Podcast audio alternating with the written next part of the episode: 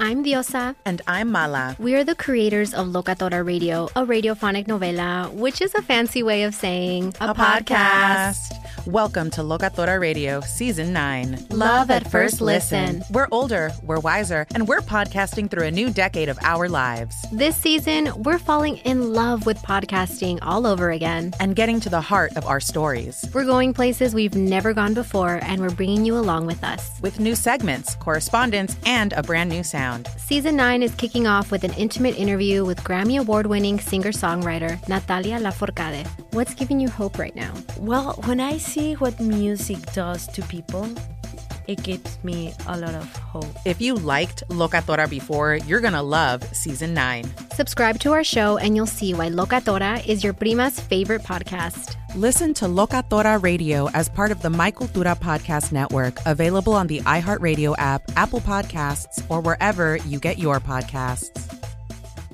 Hi, I'm Michael Rapaport. And I'm Kibi Rapaport. And together we're hosting Rapaport's, Rapaport's Reality, Reality Podcast. Podcast. We have a passion for reality TV, and we're inviting you into our living room. We're dissecting the drama, and we're giving praise to the single greatest form of entertainment on television today. That is right. Reality TV is the greatest form of entertainment on television today. Listen to Rapaport's reality with me, Kibi Rapaport. And me, Michael Rapaport, on the iHeartRadio app, Apple Podcast, or wherever you get your podcast. More Than a Movie is back with season two. I'm your host, Alex Fumero, and each week I'm going to talk to the people behind your favorite movies. From The Godfather, Andy Garcia. He has the smarts of Vito, the temper of Sonny, the warmth of Fredo, and the coldness of Michael. To the legend behind La Bamba, Lou Diamond Phillips. When I walked in, I didn't think I had a shot at Richie because John Stamos' picture was already up on the wall. Listen to More Than a Movie on the iHeartRadio app, Apple Podcasts, or wherever you get your podcasts. Do you love Selena? Like, really love? Whether you saw her live, saw the movie as a kid, or saw her looks all over TikTok, there's no shortage of reasons to stan the Queen of Tejano. And Stan, we do over three whole episodes of our podcast, Becoming an Icon. We're reminiscing as lifelong Selena fans, sharing hot takes and telling her story. Listen to Becoming an Icon on America's number one podcast network, iHeart. Open your free iHeart app and search Becoming an Icon. KFI AM 640. You're listening to the John and Ken Show on demand on the iHeart Radio app. Ken is away today, uh, 1 to 4, live on the radio, our show. And then after 4 o'clock, you could hear it as a podcast, John and Ken On Demand. Same show, just pick up all the parts that you missed or hear everything all over again. Uh, well, I was, we're just calculating that if, uh, in order to remember the uh, Menendez brothers' murder back in 1989, to have any kind of a real memory of it, you got to be uh, somewhere between what? Uh, probably 45 years old. They got they got convicted. They were tried twice in the 90s, both convicted. Uh, the Menendez brothers are now in their 50s. Uh, they were uh, teenagers who were, uh, they say, sexually abused by their father, Jose, and eventually they uh, they killed Jose and uh, their mother, Kitty.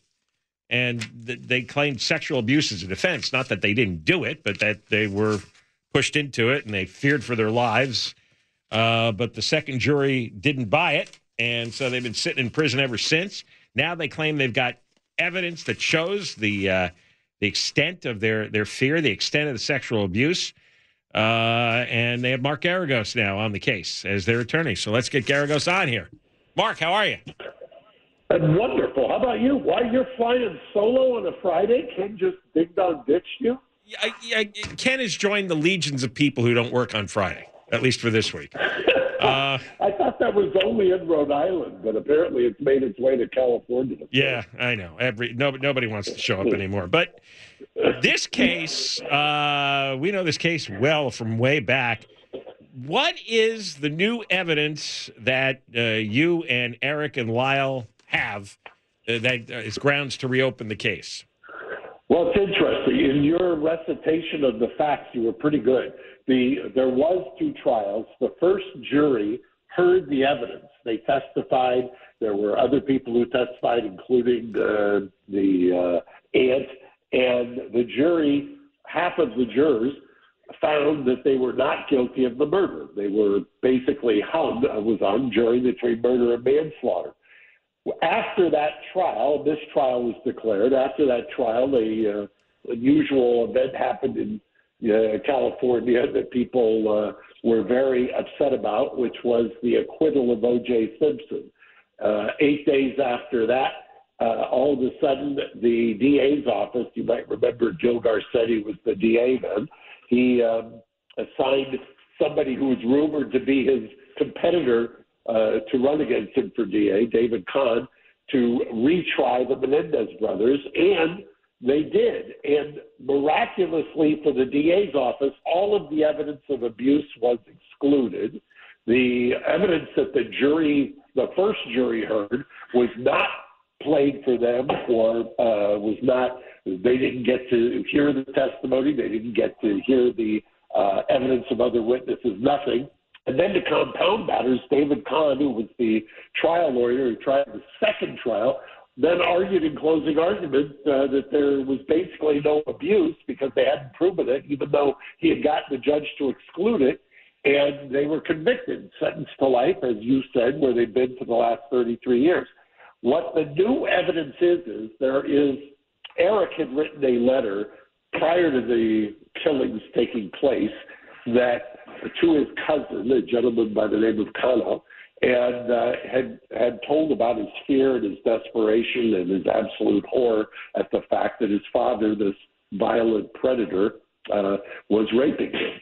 And his cousin tragically died, and this letter was just recently found in his personal effects.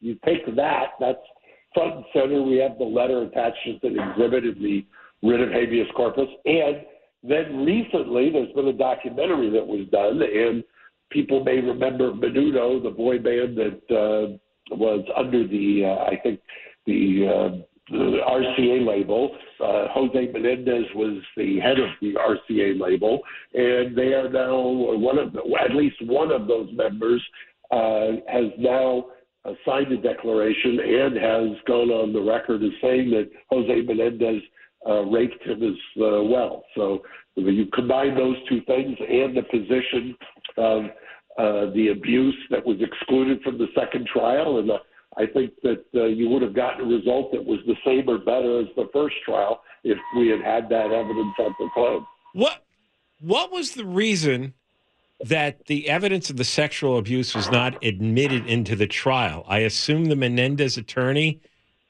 would have insisted on it, or, or is there a reason Correct. he didn't? Correct. And I will tell you, I remember the case. I didn't try either one of those trials, but I remember as it was happening and I've also watched just recently, there was a federal argument.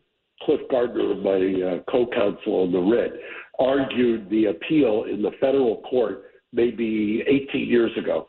And I recently just watched it. It's a fascinating argument because one of the justice, the judges on the Ninth Circuit Court of Appeal, one uh, one level below the U.S. Supreme Court, back in whatever it was, 05, so he said he basically uh, dismantled the attorney general and pointed out that the only reason that the evidence was excluded uh, between the first trial and the second trial was because you had a DA and you had a, a judge that uh, were trying to do a, a basically a makeup for the OJ acquittal and uh, that was that's what influenced it because there wouldn't have been any other compelling reason. By But the way, The judge disallowed. that, The judge Yeah, disallowed the disallowed it. evidence. disallowed the evidence, and then on top of it, on top of it, allowed the DA to argue that basically to poo-poo it and say these uh, these were like spoiled rich kids uh, who were who just wanted to get, get an inheritance when he knew that that wasn't the case. a lot of people, and I'm one of them, might not be interested in an excuse for killing Jose and Kitty Menendez. That if yeah, I, I understand, but you wouldn't have also been on the jury. I think that the, the jurors cared about it or would have cared about it. If you're sworn to get on that jury, you should be able to hear all the evidence. Somebody told me, I wish I'd come up with the line, um, if they were the Menendez sisters do you think they'd still be in jail? And the answer is unequivocally no. 30 years has passed. A lot of things have changed in our culture. And, but, you know, I think also, uh, I, I think it was Adam Carolla who had said this to me. Adam had said, Can you imagine if you just did the thought experiment and took out Jose Menendez and just put in, substituted in his high school wrestling coach? As the one who was the sexual predator and they ended up killing him. Um, do you think he'd still be in custody after 33 years or they would still be in custody? I agree with that. I, I yeah, I I, I, yeah, I'm, I'm, it's a, it's a great game to play that you change the, uh, the race or the uh, uh, sex or the uh, position in life uh, of, of, yeah, of someone, status, and that that, that, that makes yeah. it more justified or less justified to kill him. But that's not the way the law is written.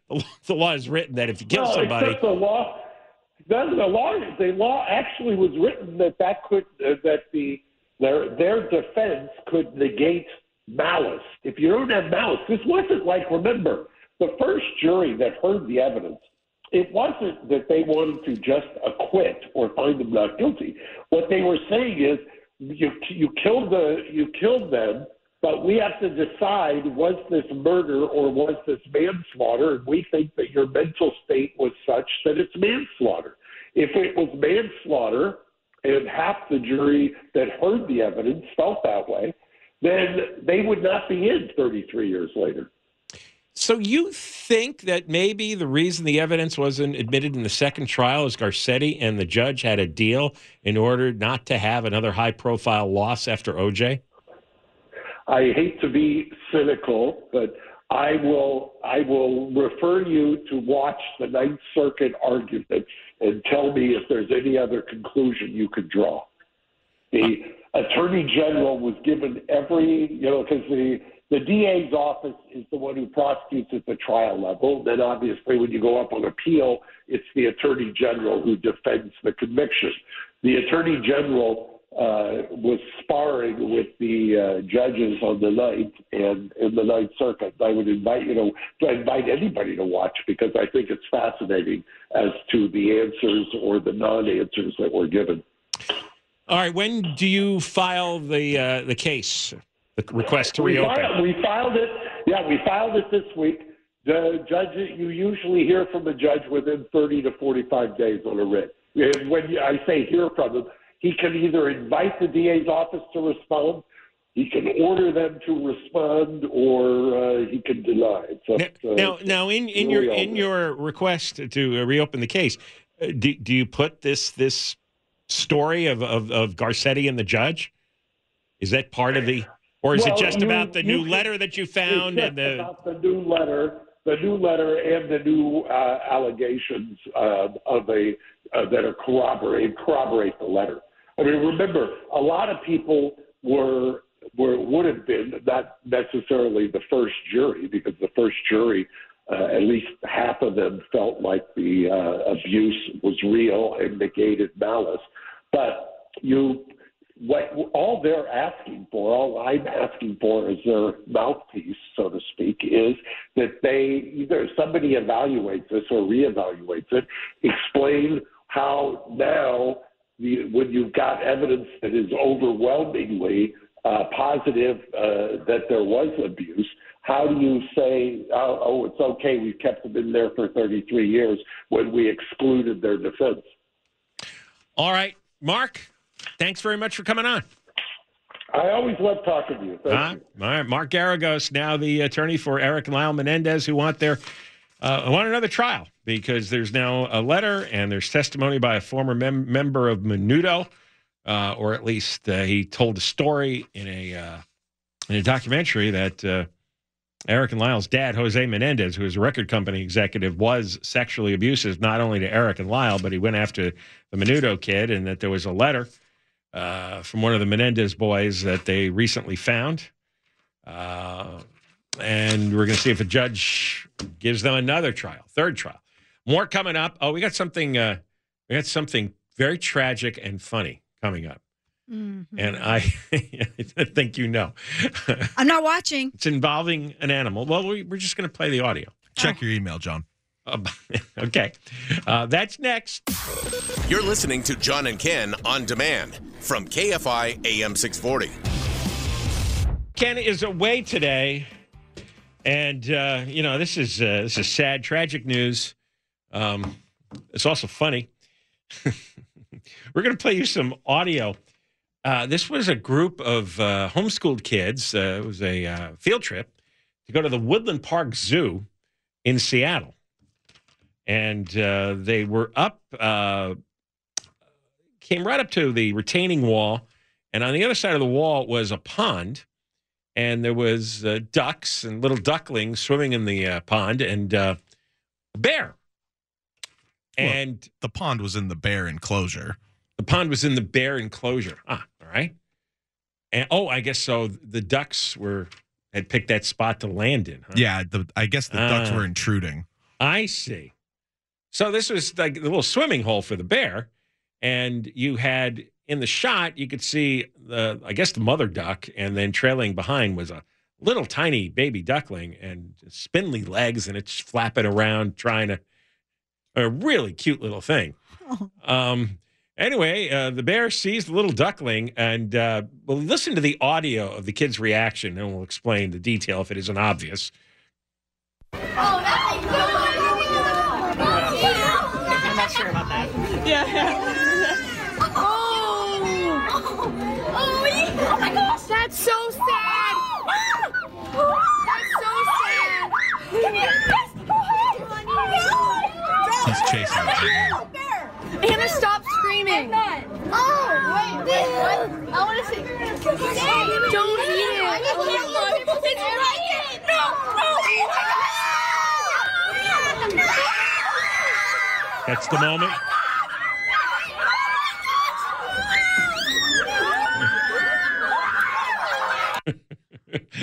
Deborah's banging I'm her head on the upset. desk. I did not want to hear that. that is no, no, and the poor kids had to see It that. was nature. The bear starts uh, No. tracking the little duckling, Oh, right? Yeah. And then goes up real close and does the Gets big paws. Oh my! God. It's literally got its two paws and the ducklings in the in its paws, and then you just kind of see it take a bite. Oh my God! I can't chomp. believe you guys watched that. It was bad enough. Well, so how it happened was is someone tagged me in the video on Instagram. I want to give them credit because they're clearly a listener because they said the comment literally said, "Show this to Deborah." Oh, thanks. Another nice listener. Uh, it's at Miss Jessica six sixty. Thanks, Jessica. She Really tagged me for it. Deborah. LOL. LOL. Wow. I don't find anything funny about this. I'm gonna say not a not anything. Zoos are educational places, and these kids learned a poor- life lesson. First of all, the poor duckling and the poor mama duck. Well, the Oh mama my- duck was way ahead. I don't even think she saw the Yeah, duckling. she turned her back on the duckling. You got to keep them in front of you there. Oh, that And you uh, know, I've had a hard day as it is, and Yeah. that just made everything so much worse. bear needed a snack. Okay, the bear has other snacks. It needed to leave the little baby. Oh, that's so sad. And what's really sad, seriously, is those kids. They're going to be traumatized. Well, they have to understand what the world is. Okay, John, you have three. You have three kids. Yeah. And they were little, and they took a field trip to a zoo, and they came back and told you what happened, and were crying and upset. I'd probably. You would laugh. I'd be It's a the bad circle of life, Deborah. every animal, almost every animal, is food for some other, for some other animal. that bears don't usually eat ducklings. I it was just it was just too cute right in front of its nose there. oh, that's It was hard to pass up. And I'd never seen a bear eat a duckling, but then again, you know, you never see ducklings in a bear pond like that. that's a very awful, I- awful, awful, awful story. Are you going to watch it? Are you kidding me? I could barely tolerate listening to just the kids screaming because I have an imagination. So I, I can imagine what happened. No, of course I'm not going to see that. I'm Who glad would you- want to watch that? I'm glad you, You. found found out what zoo it was at because I was trying to figure it out and I couldn't find it. Yeah. Oh, I typed in Woodland Park and it says Seattle, Washington. Uh, Makes sense. Uh, th- now, uh, years ago, I took the kids to Alaska and we went into some kind of nature preserve area. And I remember there was a wooden bridge, and on the other side of the fence on the bridge was a stream, uh, one of those fast moving Alaskan streams, you know, going over rocks. And bears were playing in the stream, and there were salmon. and you could see the bears grab the salmon right out of the stream and rip it. You could hear the salmon being ripped apart, and they would stuff the salmon in their mouth. I think I have video of that. Of course you do. because they they did it for a while. So I got I had I had a minute to go get the camera and and get a shot of it. I wouldn't want to see that either. You don't wanna see that? I Uh, can bring Did your that in. kids like see, like that? Yeah, yeah. They, Well, they have you as their dad. Look, guys, isn't this cool? And the circle of life. Let's be real. He's got three sons. yeah, I, did- I don't shield them from that kind of reality. Oh, I I shielded my kids from that kind of reality. Shocker. Nobody needs to see that or hear that. Yeah, the kids screaming in horror was That uh, was terrible. Well, there's- I'm gonna have nightmares. They were tonight. lucky there was glass and they couldn't hear the chomping. Thanks, Bear. Uh, w- all right. When when we come back, uh, San Francisco swirling the bowl now. They they are going down for good. There's now a story from the San Francisco Chronicle about all the tax revenue that is being lost in San Francisco because so many businesses are have closed down. So many people won't work there anymore. It looks like the criminals and the homeless and the progressives have won. They can declare victory. They got what they wanted. Uh, San Francisco is uh, a hellscape, and we'll give you the financial numbers when we come back on the John and Ken Show. More Than a Movie is back with season two of the award winning film podcast, and this time with a lot more movies. I'm your host, Alex Fumero, and each week I'm going to talk to the people behind some of my favorite movies. From The Godfather, Andy Garcia, He has the smarts of Vito, the temper of Sonny, the warmth of Fredo, and the coldness of Michael. to the OG Spy Kid, Alexa Penavega, You had Carla Gugino, who's the coolest mom ever. You had Antonio, who's handsome, amazing, charismatic. And then Carmen and Junie. I felt like a lot of other kids felt like this could be me. To the legend behind La Bamba, Lou Diamond Phillips. When I walked in, I didn't think I had a shot at Richie because John Stamos' picture was already up on the wall. Every episode will feature interviews with the biggest actors, directors, writers, and producers behind your favorite films and tap into the history of Latinos in film. Listen to More Than a Movie as part of the My Cultura Podcast Network, available on the iHeartRadio app, Apple Podcasts, or wherever you get your podcasts. Hi, I'm Michael Rapaport. And I'm Kibi Rapaport. And together we're hosting Rapaport's Reality Podcast. We have a passion for reality TV, and we're inviting you into our living room. We're talking tea, we're dissecting the drama, and we're giving praise to the single greatest form of entertainment on television today. That is right. Reality TV is the greatest form of entertainment on television today. Here are some examples of what you'll hear from us on Rapaport's Reality Podcast. This is where we discuss all things reality TV, all things popular culture. And a little bit of Rapaport's reality, the reality of bit. us. We're a little figuring out. And if we had been recording these last four or five days, Ooh. it, it would have been, Ooh, would've been the podcast would have taken a, a, a left turn. Listen to Rapaport's reality with me, Kibi Rapaport. and me, Michael Rappaport, on the iHeartRadio app, Apple Podcast, or wherever you get your podcast. Do you love Selena? Like, really love? Whether you saw her live, saw the movie as a kid, or saw her looks all over TikTok, there's no shortage of reasons to stan the Queen of Tejano. And Stan, we do over three whole episodes of our podcast, Becoming an Icon. We're reminiscing as lifelong Selena fans, sharing hot takes and telling her story. Listen to Becoming an Icon on America's number one podcast network, iHeart. Open your free iHeart app and search Becoming an Icon. You're listening to John and Ken on demand from KFI AM 640. Keep AM radio in all new cars and trucks. That is the message here because there's talk about it being removed from new cars and trucks. And if we're in a natural disaster, you're going to get a text alert. It's not enough. Uh, it's not a substitute for what uh, broadcast uh, stations like ours can provide. Uh, radio, somebody talking to you 24 7 until the emergency passes.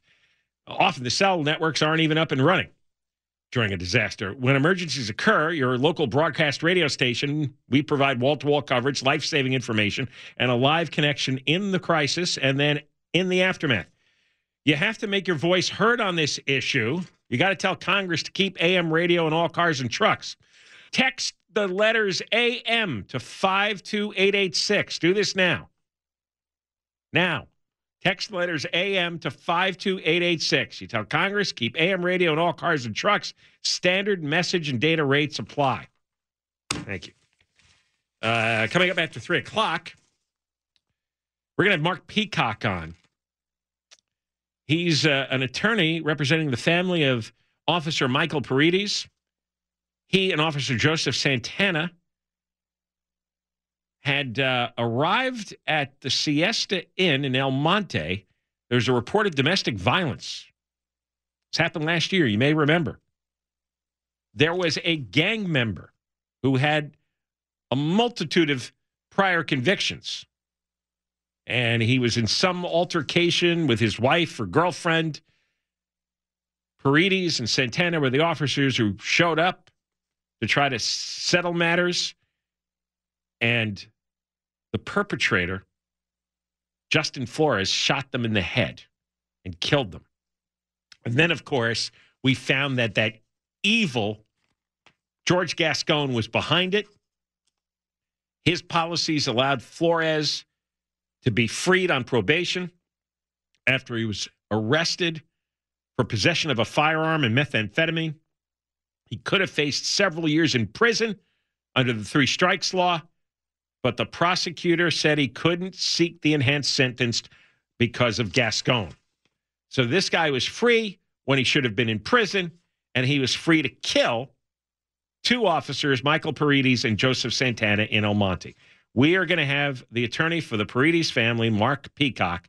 They are suing the probation department, and they are suing the uh, the evil George Gascon, responsible for the double murder of police officers. Not that Gascon cares. I guess that's a good day for Gascon. Two dead cops.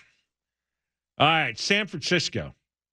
You know, you know what's what's fascinating about this is everyone's saying chronicled San Francisco's decline over the last several years. And there was really only, only one conclusion. Eventually, the place is going to collapse. And of course, if you said this out loud, it's like, why you?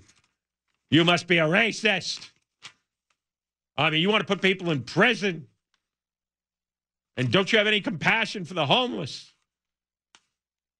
I mean, there's there's just hundreds of criminals, I mean, just thousands of shoplifters and car thieves running amok at all times.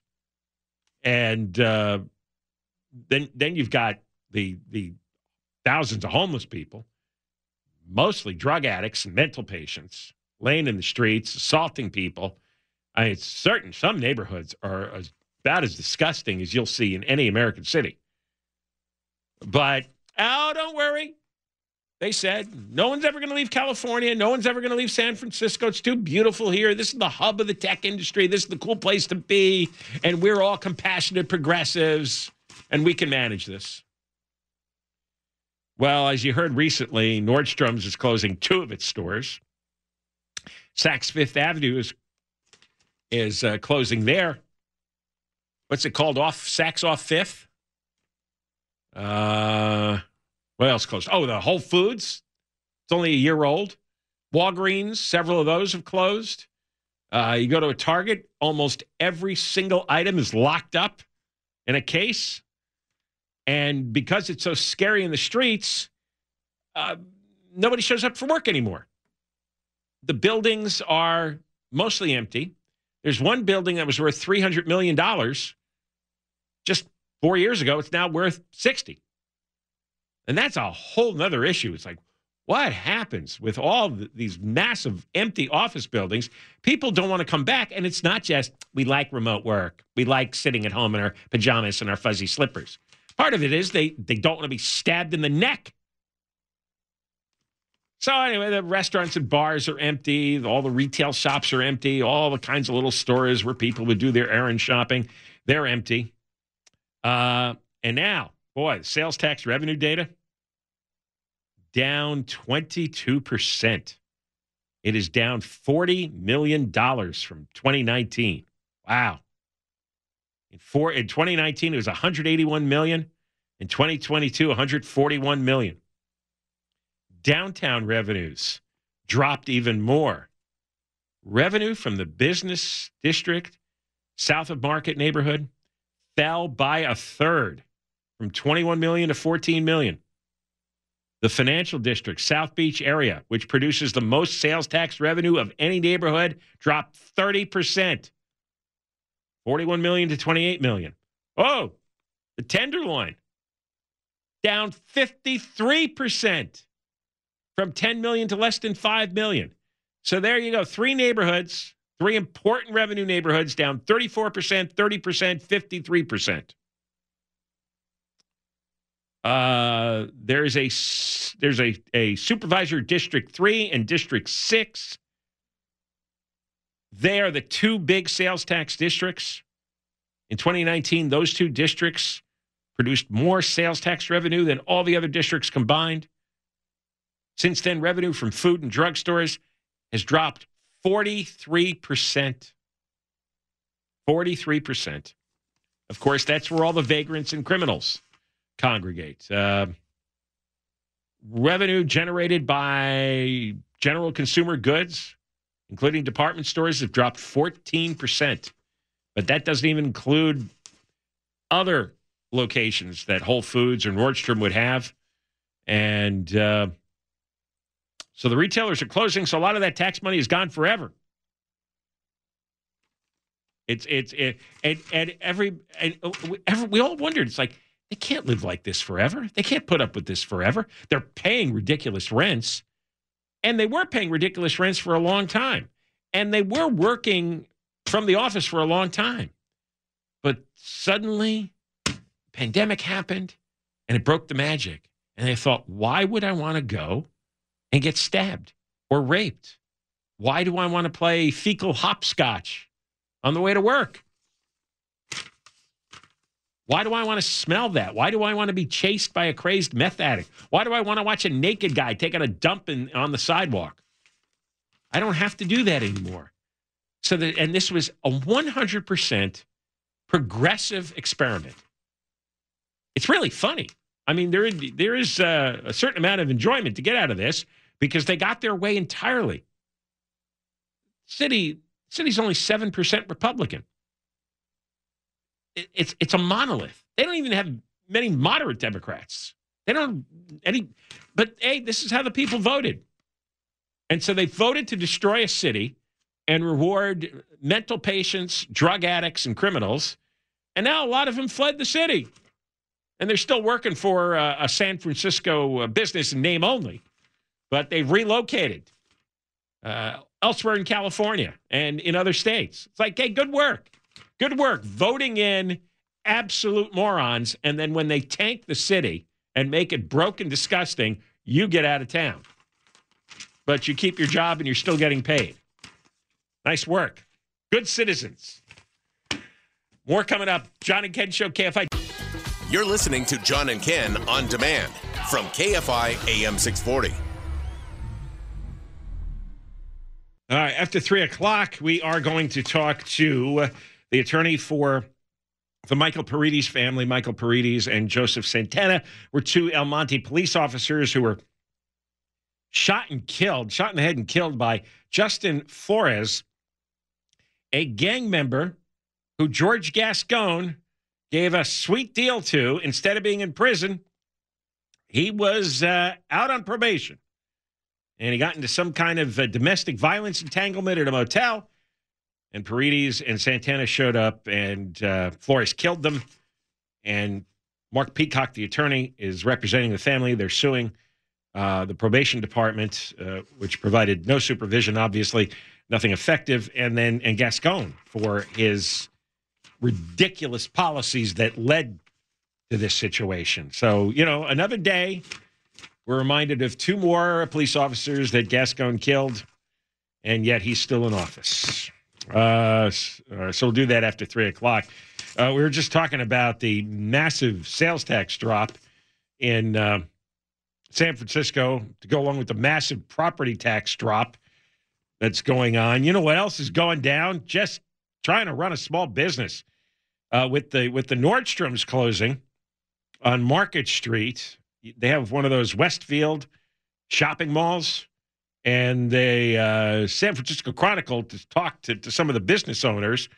Uh, there's one guy named Dat Tiu. He's owner of uh, Umai Savory Hot Dogs. And he says foot traffic is down, sales are down. Now Nordstrom's is closing, and he doesn't know if he can stay in business. Everyone's hurting. People are things are going bad to worse for that mall.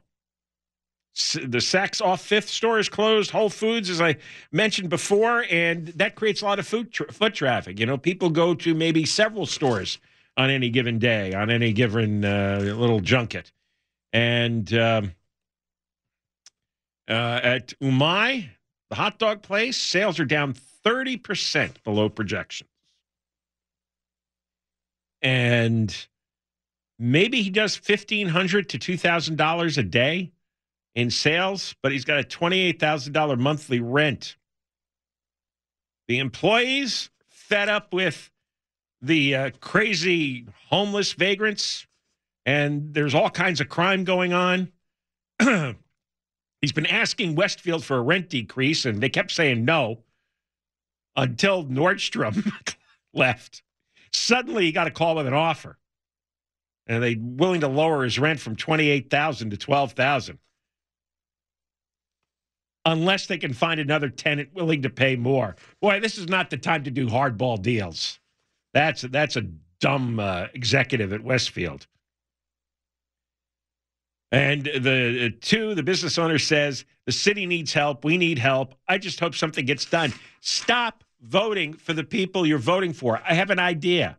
Vote for a new set of supervisors, recall the old ones, and the new supervisors all promise not only to hire lots of police, but the police go around and take every take care of every little indiscretion imaginable. Go do what Rudy Giuliani and Bill Bratton did in the 1990s in New York City. It's called the broken windows policy. The slightest little crime that you see, bad behavior, you put people in jail. You put the mental patients in a lockdown mental facility. You put the drug addicts into a lockdown drug facility. Everybody is forced somewhere. Forced to go to jail, forced to go to a mental health clinic, forced to go to drug treatment.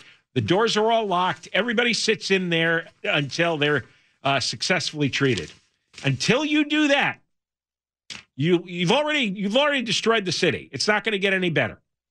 Rents are going to keep going down and down. So is the value of the property, uh, the sales, uh, everything. I don't know what to tell you. I mean, you, uh, once you start a doom cycle, it's hard to get out of it. U.S. News and World Report is out with its best state rankings, uh, which, according to uh, Katie Grimes at the California Globe, details California's demise. They rank the states on crime and corrections, the economy, education, fiscal stability, healthcare infrastructure, natural environment, and opportunity. Out of the 50 states, we're 33rd. U.S. News and World Report say 32 other states are better places to live than uh, California. Of course, uh, Newsom has spent half the year flying to uh, southern states uh, trying to uh, bully the governors into admitting that California is the way to go. Well, we're number uh, 33, and uh, U.S. News and World Report is no right wing outfit.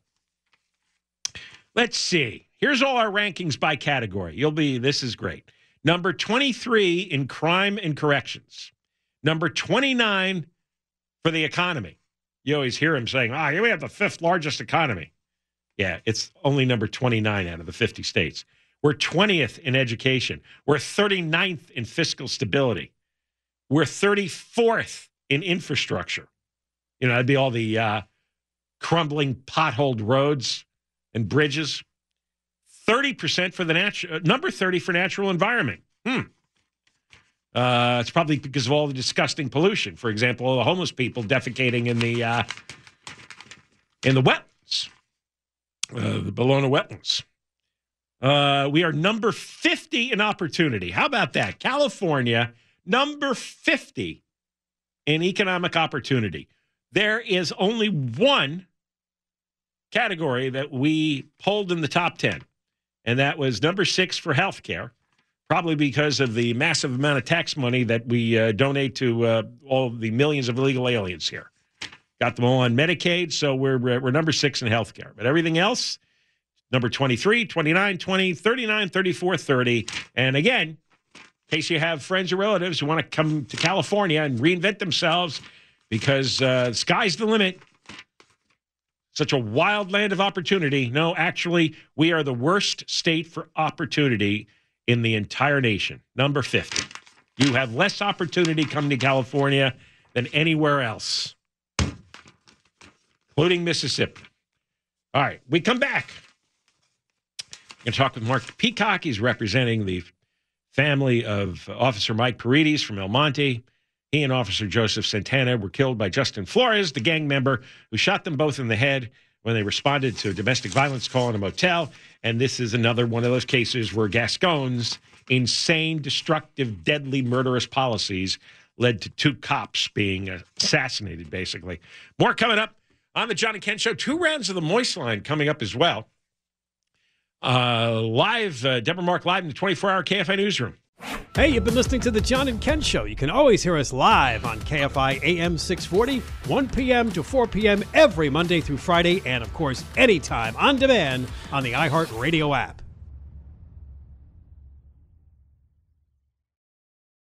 I'm Diosa. And I'm Mala. We are the creators of Locatora Radio, a radiophonic novela, which is a fancy way of saying a, a podcast. podcast. Welcome to Locatora Radio, Season 9. Love at First Listen. We're older, we're wiser, and we're podcasting through a new decade of our lives. This season, we're falling in love with podcasting all over again and getting to the heart of our stories. We're going places we've never gone before, and we're bringing you along with us. With new segments, correspondence, and a brand new sound. Season 9 is kicking off with an intimate interview with Grammy Award winning singer songwriter Natalia Lafourcade. What's giving you hope right now? Well, when I see what music does to people, it gives me a lot of hope. If you liked Locatora before, you're going to love season 9. Subscribe to our show and you'll see why Locatora is your prima's favorite podcast. Listen to Locatora Radio as part of the My Cultura podcast network, available on the iHeartRadio app, Apple Podcasts, or wherever you get your podcasts. More Than a Movie is back with season two. I'm your host, Alex Fumero, and each week I'm going to talk to the people behind your favorite movies. From The Godfather, Andy Garcia. He has the smarts of Vito, the temper of Sonny, the warmth of Fredo, and the coldness of Michael. To the legend behind La Bamba, Lou Diamond Phillips. When I walked in, I didn't think I had a shot at Richie because John Stamos' picture was already up on the wall. Listen to More Than a Movie on the iHeartRadio app, Apple Podcasts, or wherever you get your podcasts. Hi, I'm Michael Rapaport. And I'm Kibi Rapaport. And together we're hosting Rapaport's, Rapaport's Reality, Podcast. We have a passion for reality TV, and we're inviting you into our living room. We're dissecting the drama, and we're giving praise to the single greatest form of entertainment on television today. That is right. Reality TV is the greatest form of entertainment on television today. Listen to Rapaport's reality with me, Kibi Rapaport. And me, Michael Rapaport, on the iHeartRadio app, Apple Podcast, or wherever you get your podcast.